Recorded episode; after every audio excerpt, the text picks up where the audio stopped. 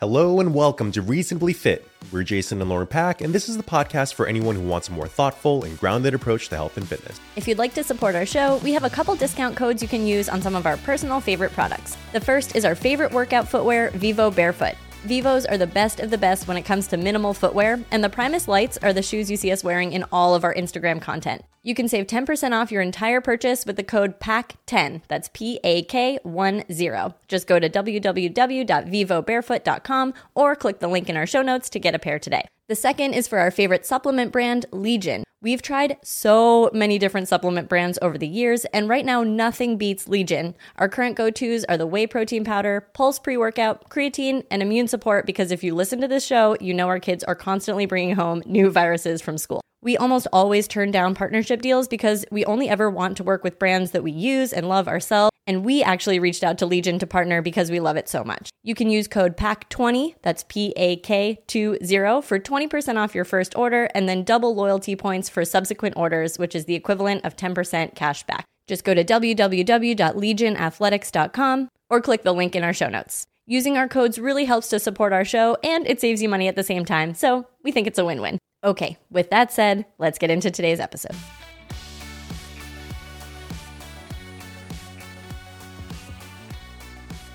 Hello and welcome to yet another episode of Reasonably Fit. We're happy to have you here. I hope everybody's recovered from Super Bowl Sunday. I am partially recovered. I'm still on the mend a little bit. but you're listening to this on Tuesday, but we're recording this on Monday. So Assuming that you listen to this immediately when it comes immediately, out. yeah, 6 a.m. just on the dot. but we are recording this uh, the morning after uh, the Super Bowl, and it was actually a really fun event. We hosted for the first time in four years or Yeah. so. And I think prior to the kids being born, we actually hosted quite a bit. We really liked the Super Bowl. Obviously, we love football, so we love to host the event. Um, but obviously, with kids, it becomes a little bit more logistically challenging, especially, you know, when we first had Kendrick, we were in a small, like one bedroom. Was it a two bedroom or one bedroom? Uh, it started in a one, no, two bedroom, two bedroom. two bedroom yeah. apartment and we were like silently cheering so we're not trying not to wake them up and all that um, so it was really fun to have people over again and the two other couples that were with us also had kids so it was like kind of chaotic but also really fun all at the same time It was great. Yeah, it was six adults, six kids. So it seemed like a small party. Like when we were originally planning it, we were like, yeah, it's just having two couples over. But then every couple had two kids, and then it really, really added up. really So escalated pretty quickly downstairs of our house is still a complete disaster, but in the best way because it's just toys everywhere. Meaning the kids had a great time, and the adults got to.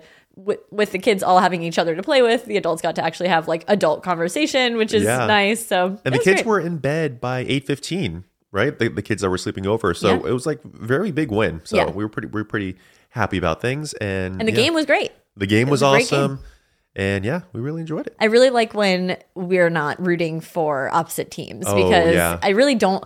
I'm a Patriots fan, but I kind of don't like when the Patriots are in the Super Bowl anymore because you always root against them, even though you're not like you're just an anti-Patriots fan. You don't even have a team over the past like how long have we been together for like together for 15 years? years.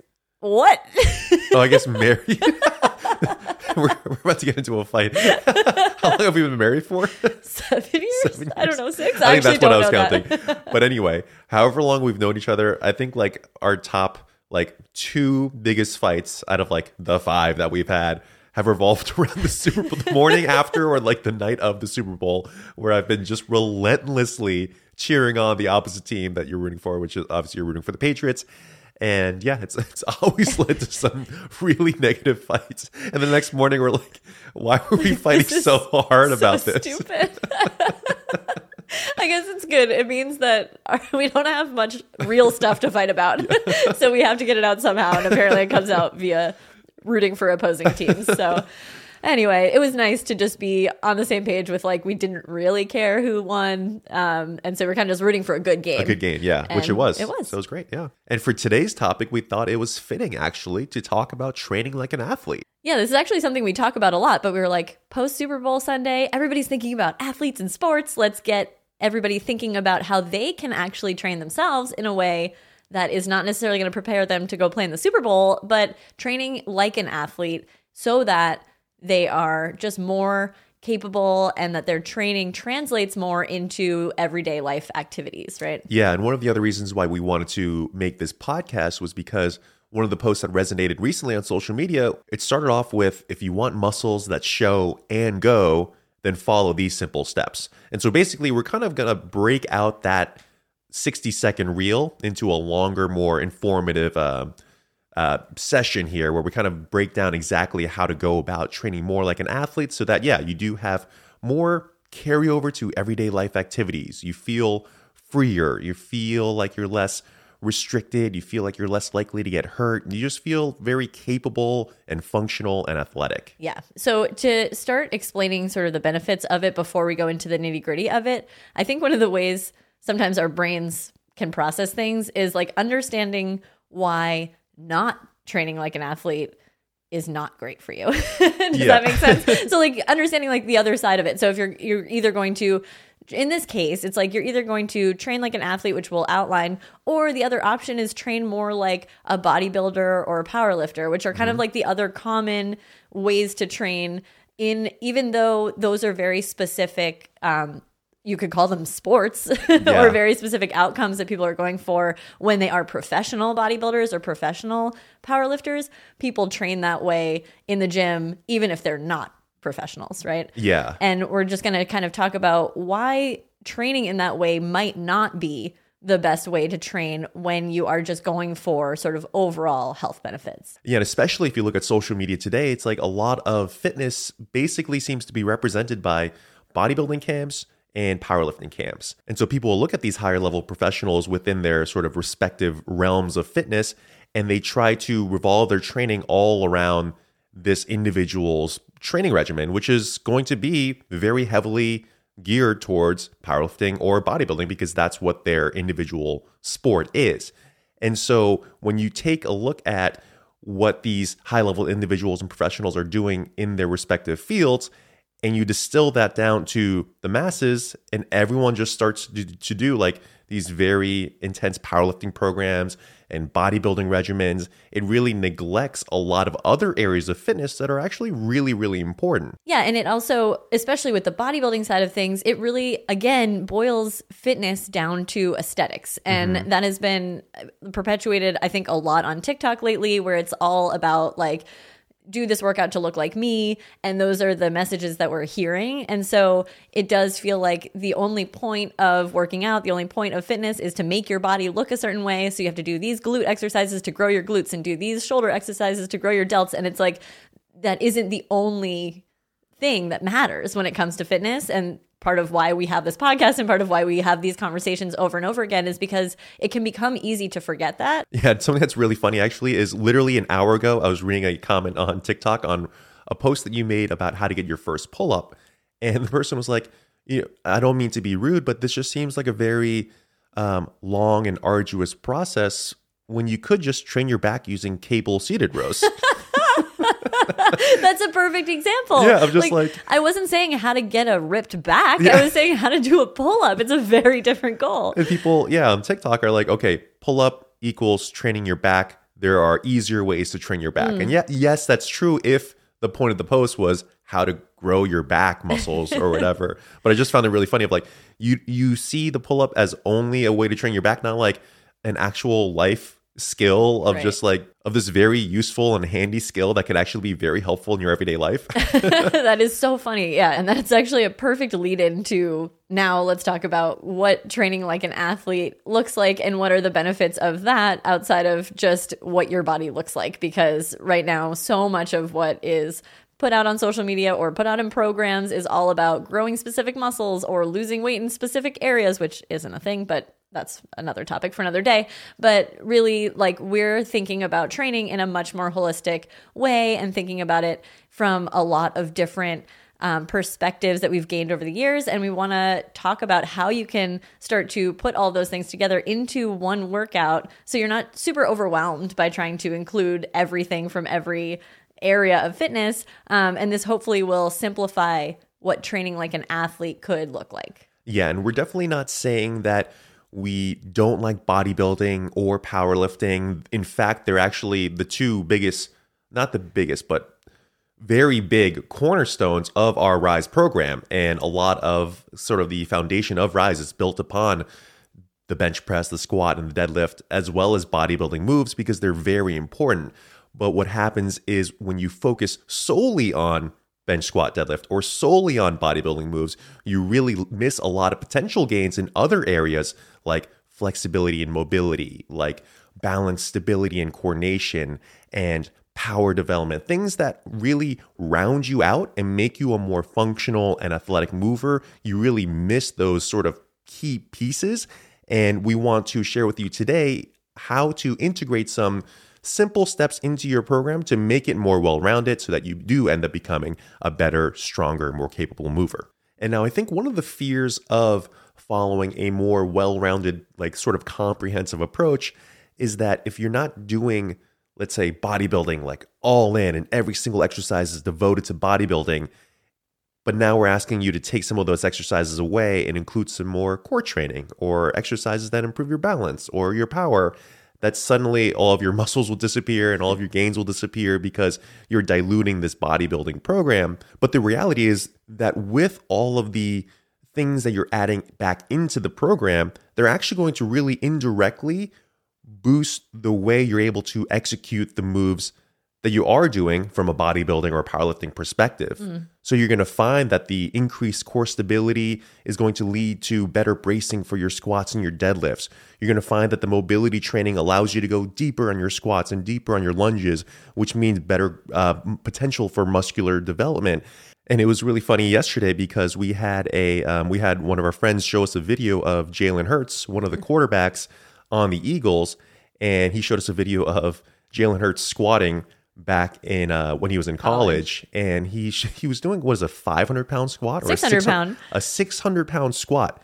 And you know that he wasn't following a powerlifting program. Right. He was following a program that was well rounded for his sport and he just happened to get really strong in the process. So you can get really muscular, you can get really strong without just following a really narrow approach to training like just doing bodybuilding or just doing powerlifting. Yeah, that's one of the best parts of the way that we train now for me is like when I have these moments that I wasn't training for, but I'm able to do something that surprises me or that mm. I didn't think I could do because of the way I train, not because I've been training for it. So, like, if I'm training for a powerlifting meet, the only way I can really express that training is by going to a powerlifting meet and proving to myself that I can lift as much as I was training for. But it really doesn't help me do much else except for like yeah pick up a heavy box or like you know there are there are definitely translations which is again why we think those movements are important and they're part of this whole train like an athlete thing. But also just like you know running like doing the other day we were teaching kinsley how to like ride our our um, one and a half year old how to ride this little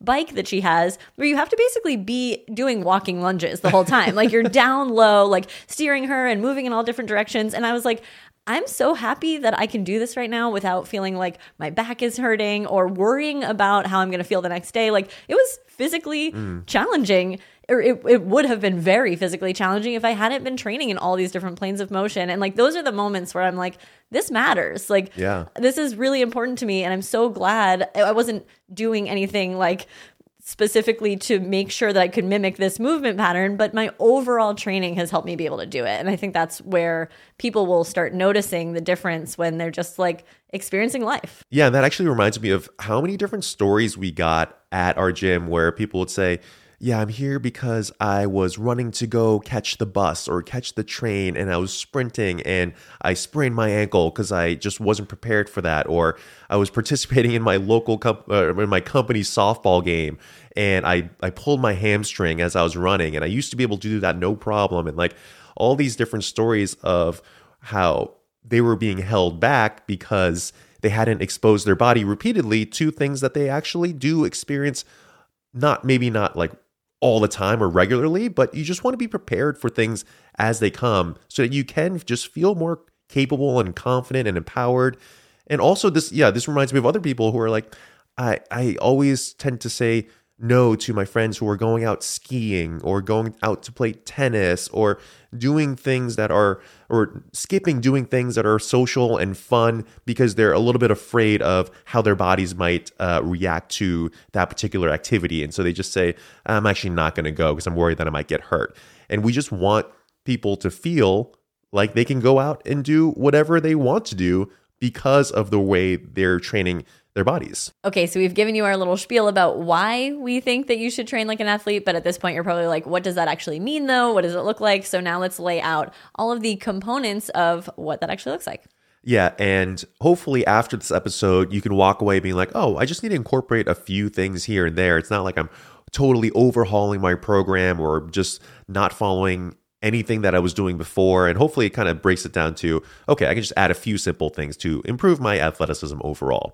And one of the first areas that we really like to do this is during the warm up. Instead of just jumping on a treadmill for 10 minutes or doing a couple of quick toe touches here and there, we want to be a little bit more strategic with it. And so we're always incorporating a few different mobility moves that target the hips, the T spine, and the shoulders. Those are probably the three big areas.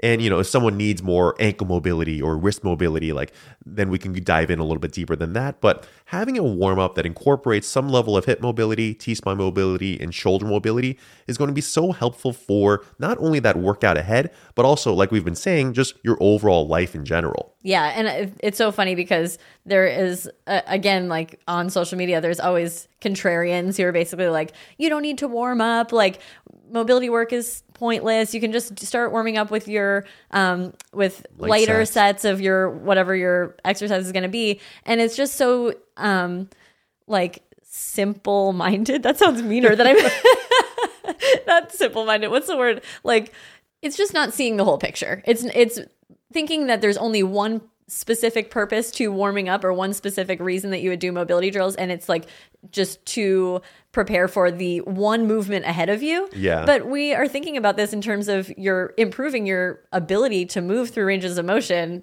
in life. So to be like, that's stupid. You don't need to do that. Just do light sets of squats. It's like, well, but squats aren't the only range of motion that you need. like we want to also be able to rotate and twist and all these things. And like, if you're just doing light sets of squats for your warm up, you're missing out on a lot of mobility. Yeah, it's like yes, that is the that's that that could be the bare minimum you do Yeah. for that workout for that day, but that's certainly not optim- optimizing or anything, or you're, you're not going to experience any other gains beyond that one sort of like pattern, basically. Right, exactly. So it's not that we're like, you have to do this in order to squat better today. It's Yeah. like this is a beneficial thing to include every day that you lift because it's just going to help you move better. Yeah. And we're also not saying to do 20 minutes of foam rolling and 20 minutes of activating muscles and using a ton of bands and equipment to get you prepared for the workout. It's just just do two or three moves and that's going to help cover your bases and as long as you do that consistently, that's going to lead to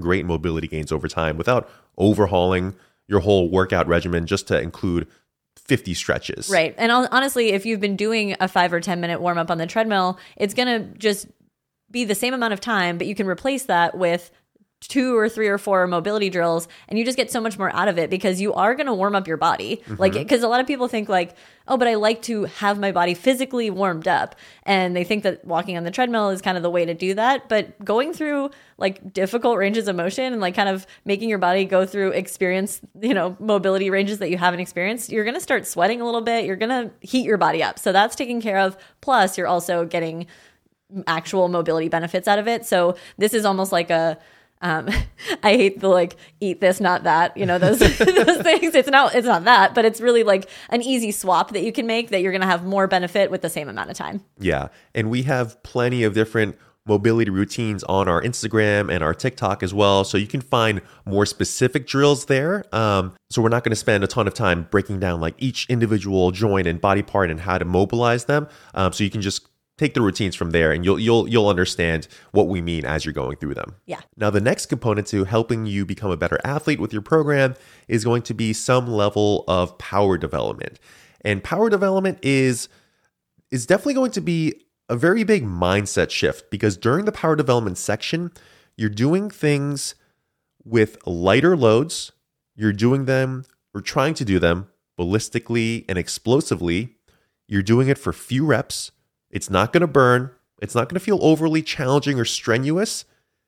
And you're going to think that it's not valuable Yeah. because of that. yeah. So here's some examples. So let's say before a deadlift day, we might program in uh, a few sets of kettlebell swings, not 10 sets of 10 with 30 seconds rest in between sets, but we might say, hey, do do 3 sets of 6 with 45 seconds rest in between sets and make sure the weight feels like a 5 or 6 out of 10 RPE. And on paper, that feels like why am I even doing this? But in actuality, what you're doing are a couple of different things. One, you are improving your ability to develop power, your rate of force development. And so, exercises in the gym, usually you're doing it with weights that are too challenging to move really quickly.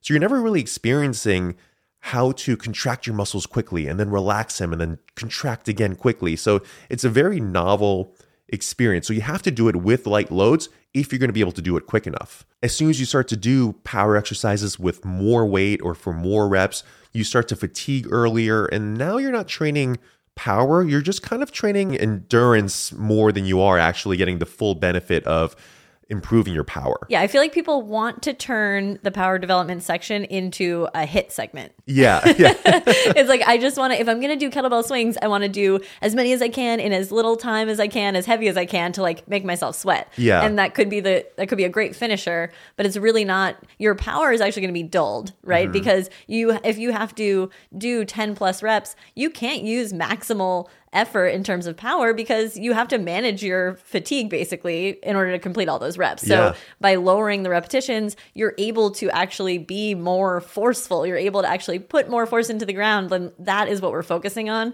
But you can't do that when you're also really tired or Yeah. or out of breath and all those things. So it is counterintuitive because everybody has been basically told that if you're not sweating or, you know, dying after a set, then you didn't do enough. And you're, you won't feel that way for Yeah. power development.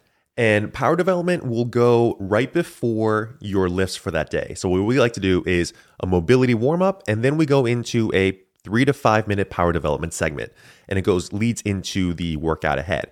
And so I use kettlebell swings and deadlifts as an example because the patterns are very similar. It's a hip dominant, posterior chain driven movement that you do it really quickly, and then that really translates well to the deadlifts later on. Another example of this is let's say trying to do plyo push ups before your bench press, because it's an upper body explosive movement that is very similar in nature in the pattern. And so what ends up happening is when you do this power development, not only are you improving your power, not only are you improving your power, Developing power. but you're also gearing up your body, your nervous system to perform its best for the next lift ahead, which is why we follow a very similar pattern. Another kind of example is if you're doing back squats that day, doing squat jumps or box jumps in order to, again, train a similar pattern, but sort of prime your nervous system so that you are very fully just optimized and uh, ready for that movement that day. One random example that I'm thinking about that as I'm saying this of how it actually correlates to real life is I remember when we were going on a hike, and this was like with kids. I think you might have, have even been pregnant at the time. We are going on a hike, and there was this patch where it was really icy in a lot of different areas. And basically, there were like three different points of contact where you had to step on a rock and leap and mm. land on the other rock. And it was basically that, or you had to go take a five minute detour and walk all the way around the ice in order to get to the other side. And I remember, yeah, you pregnant, and we had all our like we had uh, Kendrick, and I, I was holding on to Kendrick, and basically we had to just do like a one legged plyo to jump over across this ice to get to the other side. And I was like, okay, this is a very real life example of where this stuff actually comes into play. It's like, yes, maybe not every single day, but there are certain circumstances where you actually do need to do it. Yeah, and we've all been there. Like you you come across this obstacle you weren't expecting and you want your initial reaction to be like, I got this. Yeah. Right? Like and that's yeah, we weren't going on that hike thinking there's gonna be ice, so I'm gonna train to make sure. Like we didn't know that there was gonna be ice. We didn't know that the path was gonna be blocked off. But like we got there and felt like, okay, like great, let's take on this challenge because we can, instead of feeling like we have to turn around or we have to take the long route. So it's just about and everybody's been in a situation like that where you have to you're faced with a decision of like, do I have to just give up on this thing that experience I was trying to have because something came up, or do I feel empowered to keep going? And it's a good feeling to be able to actually do it. Yeah, and like so many instances where you know Kinsley is falling down and you're whole you're you're doing something else and you rapidly jump. You rotate 90 degrees in the air, you land on one leg, you reach your right arm forward to catch her head from falling on the ground, and you're like in this one legged kind of kind of single leg squat position. It's like, wow, I just exhibited a lot of power and coordination to save this child basically from cracking her head. And it, it just comes up in different ways. Yeah, for sure. It also speaks to our daughter and how many times we have to save her from falling because she climbs on everything. Yeah. like, side note, she's wild. The amount of times where I'm like keeping an eye on her, but I turn around and Lauren walks in two seconds later being like, Kinsley is standing on top of a chair reaching for those books right now. It's always the chair. I'm like, how did she get on the chair? She's standing on it and you're sitting right there.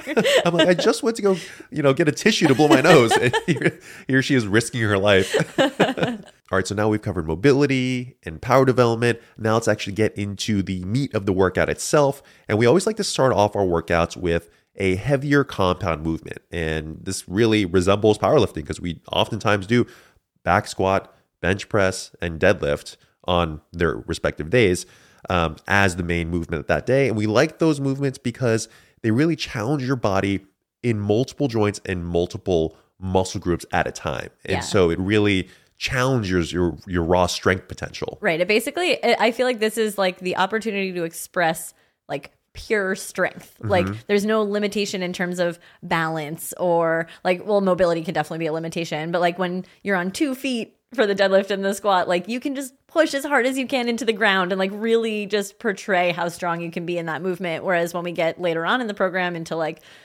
bilateral or unilateral movements and different planes of motion like there's limiting factors into how heavy you can go and granted you can get pretty strong in those as well but this is sort of just like that chance to be as strong as you possibly can and work really, really hard in those patterns. All right, now after the main compound lifts, this is where we get into the accessory compound lifts, is what we would call it. And I think this is one of the biggest missing pieces in any sort of straightforward bodybuilding or powerlifting program. But I would also say that this is probably what has the most carryover into actual athleticism or just everyday life, sort of what we've been talking about. Because what we're doing here is we're not just training on two legs anymore. We are thinking about single leg training here. We're thinking about unilateral movement, so single arm pressing, or pressing with one arm while standing on one leg, or moving in different planes of motion, not just in this straightforward sagittal plane. So, this is where we're just expressing strength still, but in a lot of different patterns and positions that are going to show up in everyday life. Yeah, this part is where we really can get creative and we know that it's going to be very impactful for your everyday life. So, let's take, for example, just a regular bodybuilding program, what that might look like. So, it might start off with, you know, two legged heavy squats, and then it might move on to a two legged hack squat or a two legged leg press. Then it might move on to a two legged leg extension machine, then a two legged lying hamstring curl, and then into a two legged calf raise. and so it's very rigid and very dedicated towards improving just quad development, hamstring development, calf development, just improving the muscular development of the legs. But as you can see from that sort of like the rest of those, that program, it's very sagittal plane heavy. It's on two legs. You're facing straight forward this, the, the whole entire time. And it's not very balanced or comprehensive. You're not stepping out to the side ever. You're not being unchallenged on one leg. You're not challenging your balance or your coordination or your mobility. It's very rigid around this sort of approach because with bodybuilding, you're trying to get those muscles as close to failure as possible and you're trying to get them as big as possible. And so that requires a lot of stability, a lot of being on two legs, and a lot of being fixated on machines. And so we're trying to break you out of that a little bit in order to develop more functionality and athleticism. And now, having said all that, even when we are incorporating a lot of this sort of more functional training, we're doing it in a way that still balances out the muscle groups as well. So, on day one of our RISE program, we have heavier squats set up in the beginning of the day.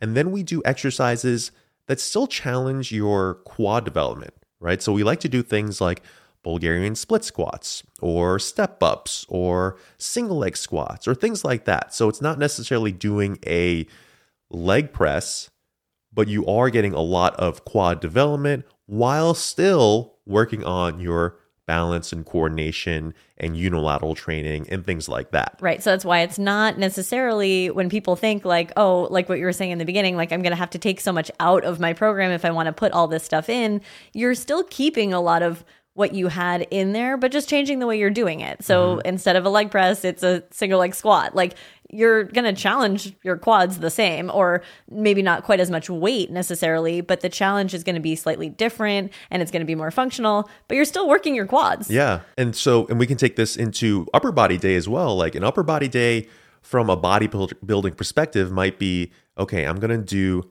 barbell bench press, and then I'm going to follow it up with a machine chest press, follow it up with a machine pec deck, follow it up with some cable crossovers. Or someone on a more back heavy day might be doing pull ups to start their workout, two handed, obviously, and then going into two handed seated cable rows, and then going into a chest supported row, where again, everything is just very supported using two hands, and just the whole focus is trying to develop their back muscles the way we can kind of work around this in a more functional aspect is trying to do more unilateral work. So maybe we do a single arm overhead press or a single arm chest press or a single arm bent over row or even movements where you're seesawing like seesaw overhead press or seesawing alternating bent over rows and also pulling and pushing in different stances and positions as well. So, you know, this past past month of rise we did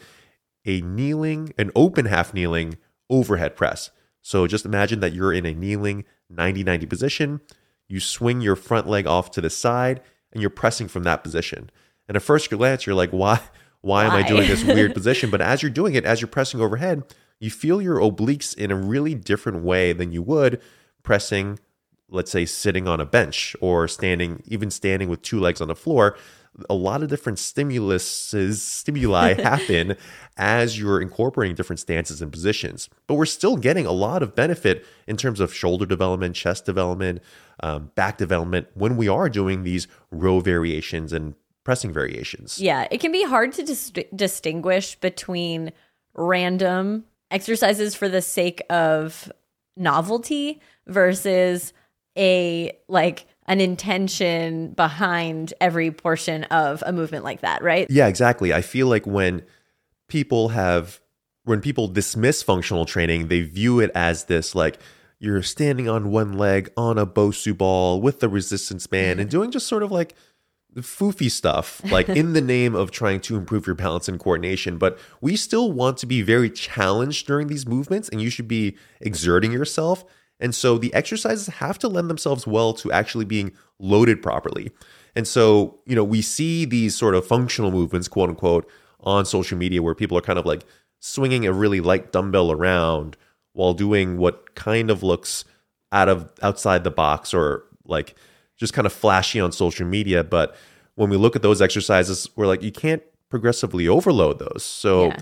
I don't know how useful that is long term. And so when we're looking at this sort of segment of exercises, we're really thinking, can we progressively overload this over the course of a few weeks or a couple of months? And if not, then it's not really worth it to have in the program because it's not honoring just basic scientific principles. It's more just trying to be flashy in the name of being flashy. So in this segment, it's still really important that we practice progressive overload and challenge yourself where it is actually going to be difficult enough where it actually builds muscle and strength. Yeah, that's a perfect way of distinguishing between the two. Is like is this just novel for being for the sake of being novel, but like I literally am just swinging something around haphazardly and like not actually performing anything with like intent or is this something that I can improve upon from week to week and if you feel like it's the latter then that's it fits in this segment. yeah. And you know as we're saying this it's probably w- while we are giving specific examples of specific exercises that we include in this segment, it is probably tough to sort of wrap your head around if you're not used to this concept. So it is, I, I would definitely just recommend just being more mindful as you're watching our Instagram stuff or our TikTok stuff. You'll notice what we mean in this segment when we're doing our content because yeah. we're doing the exercises that we think are beneficial in this segment in those videos a lot of the times. Unless it's satire. Yeah. but a lot of times we're showcasing like lunging in different planes of motion. We're showing single leg movements, single arm movements. We're showing power development movements that are almost meant to like subconsciously tell you like these are these are good exercises and you probably should include them. Yeah.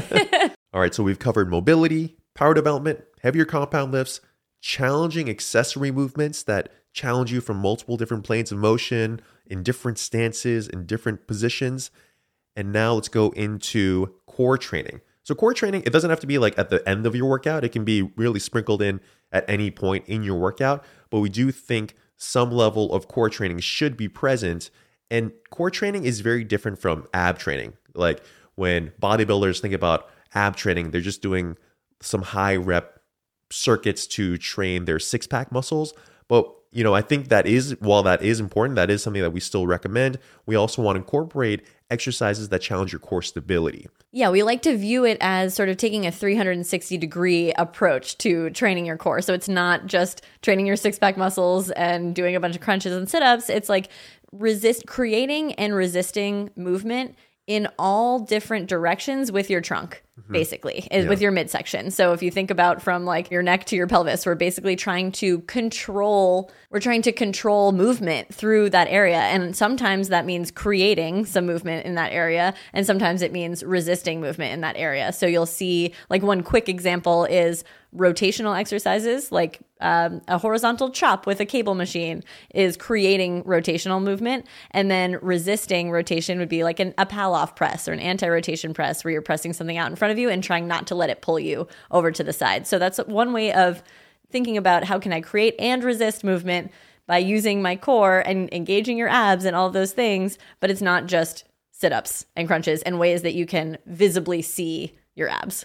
And again, one of the differences between ab training and core training is that core training, we're doing this in order to um, basically help out the rest of your workout, right? Like help out all the other areas because the stronger that your midsection is, the better that you're going to be able to lift really heavy weights, but also balance, but also move quickly. Like all those things are going to be enhanced if you train your core in a way that really does take this 360 degree approach and works on creating and resisting movement. But if you're just training your abs and you're just doing sit ups and crunches, when you, when it actually comes to making that leap from one rock to another, like having a better, having more control over your midsection is going to make that a lot easier. Yeah. Right. So core training is not about just being able to see your abs. It really is about just enhancing all of the other lifts that you're doing and also enhancing your athletic ability. Yeah, and the good thing about core training is I feel like we have to we, we don't have to do as much convincing around this topic. Yeah. I feel like it got a lot of good hype and buzz and popularity and so people understand okay,